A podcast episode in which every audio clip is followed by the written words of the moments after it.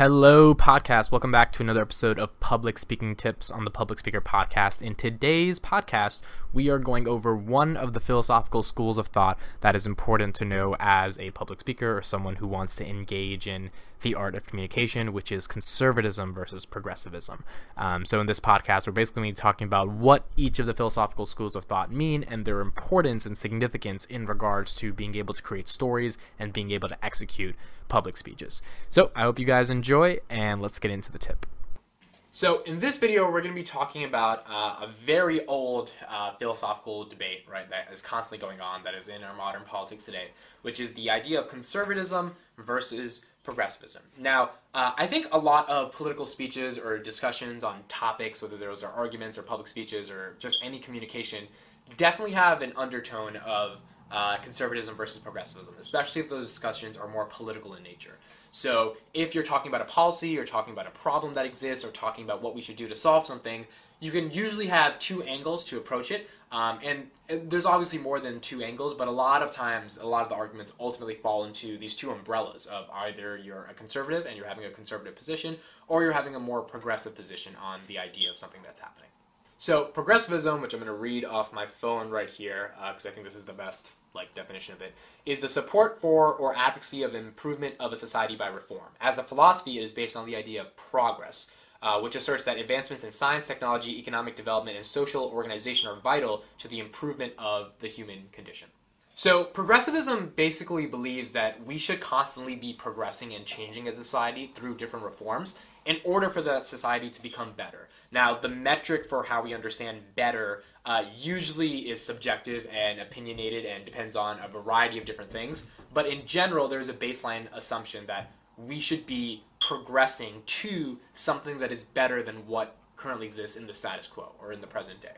So when you think about progressivism, you also think about how a society can change. So in the context of the United States, at least, um, progressives in the United States believes that the Constitution, the document that dictates what American society should look like, is something that is living and breathing. That means that if it's a living, breathing document, it progresses with the time versus staying in a rigid, static form. And that means that the policies that we adopt, that the movements that we have, that the discussions that we have, all should be based upon a narrative of progression from what existed in the past onto something new. So, what is conservatism? So, I'm going to read this off my phone as well. Uh, conservatism is a commitment to traditional values and ideas with opposition to change or innovation.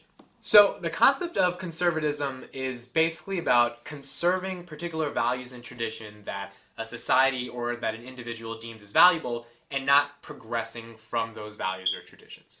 So, this is why, at the heart of a lot of communication or uh, debates that people have, it, it really is a debate between conservatism or progressivism. Because when you're having debates about problems or ideas that are existing in a society, usually it's a question of are we going backwards? Are we conserving or are we moving forwards? And that debate, the underlying philosophical arguments behind uh, both of those, uh, or any of those debates, are conservatism versus progressivism.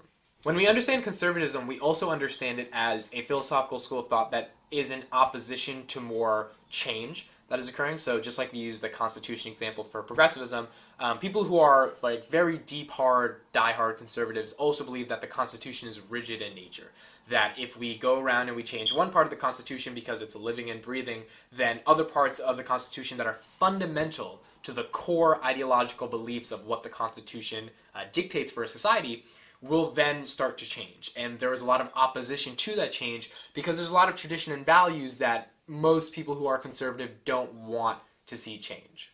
Uh, just like we talked about in the first video or the second video about individualism versus collectivism, which is why you should watch that first before watching or wa- watch them in sequence. Um, this also applies, right? So individualism versus collectivism is intertwined with progressivism and uh, conservatism. Conservatives are more likely to be individualistic uh, because they believe in the idea of autonomy and work hard uh, and uh, you benefit from the fruits of your labor. So you work hard in a life, you work hard in society, and you should be rewarded for that. Um, whereas progressivism or progressives believe the same thing, but they fall more into the collectivist narrative, which is that if you work hard and you are granted tremendous success, if someone else doesn't work as hard as you, that isn't a reason why they're less worthy, or that isn't a reason why they shouldn't still be able to live decently in a society and still have the same benefits as everyone else, even though they're not to the same degree as someone who may have worked super hard to achieve what they want.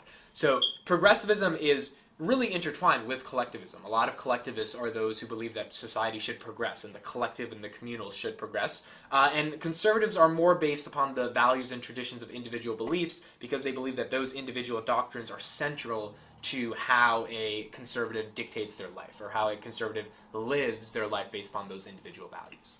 All of this is super important, and I hope you watch the other three parts of the series uh, for public speaking and communication, right? So um, there will be a lot more videos in the future going over like the in-depth nuances between this stuff and like a lot of different more creative ideas I have. But these videos are just a basic rundown of what the philosophies say and how you can understand them and why it's important to understand them when you're making an argument or giving a public speech because a lot of times all of those arguments in public speeches are foundationalized if that is a word probably not a word but the foundation of all that stuff is a core philosophical theory.